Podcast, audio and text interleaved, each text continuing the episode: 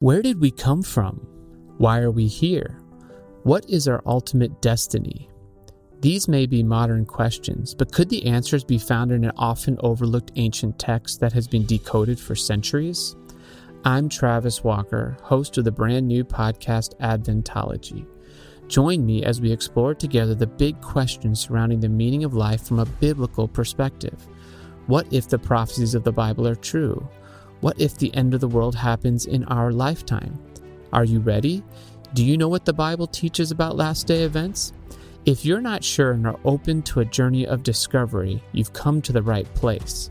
Each episode, we will be exploring a different chapter in the story of humanity that centers around Jesus Christ and culminates at his second coming.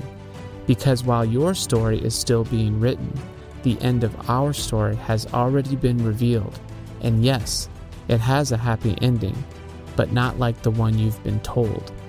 Tune in every week to hear why being ready for Jesus is not only relevant for your life tomorrow, but why it is even more relevant for your life today.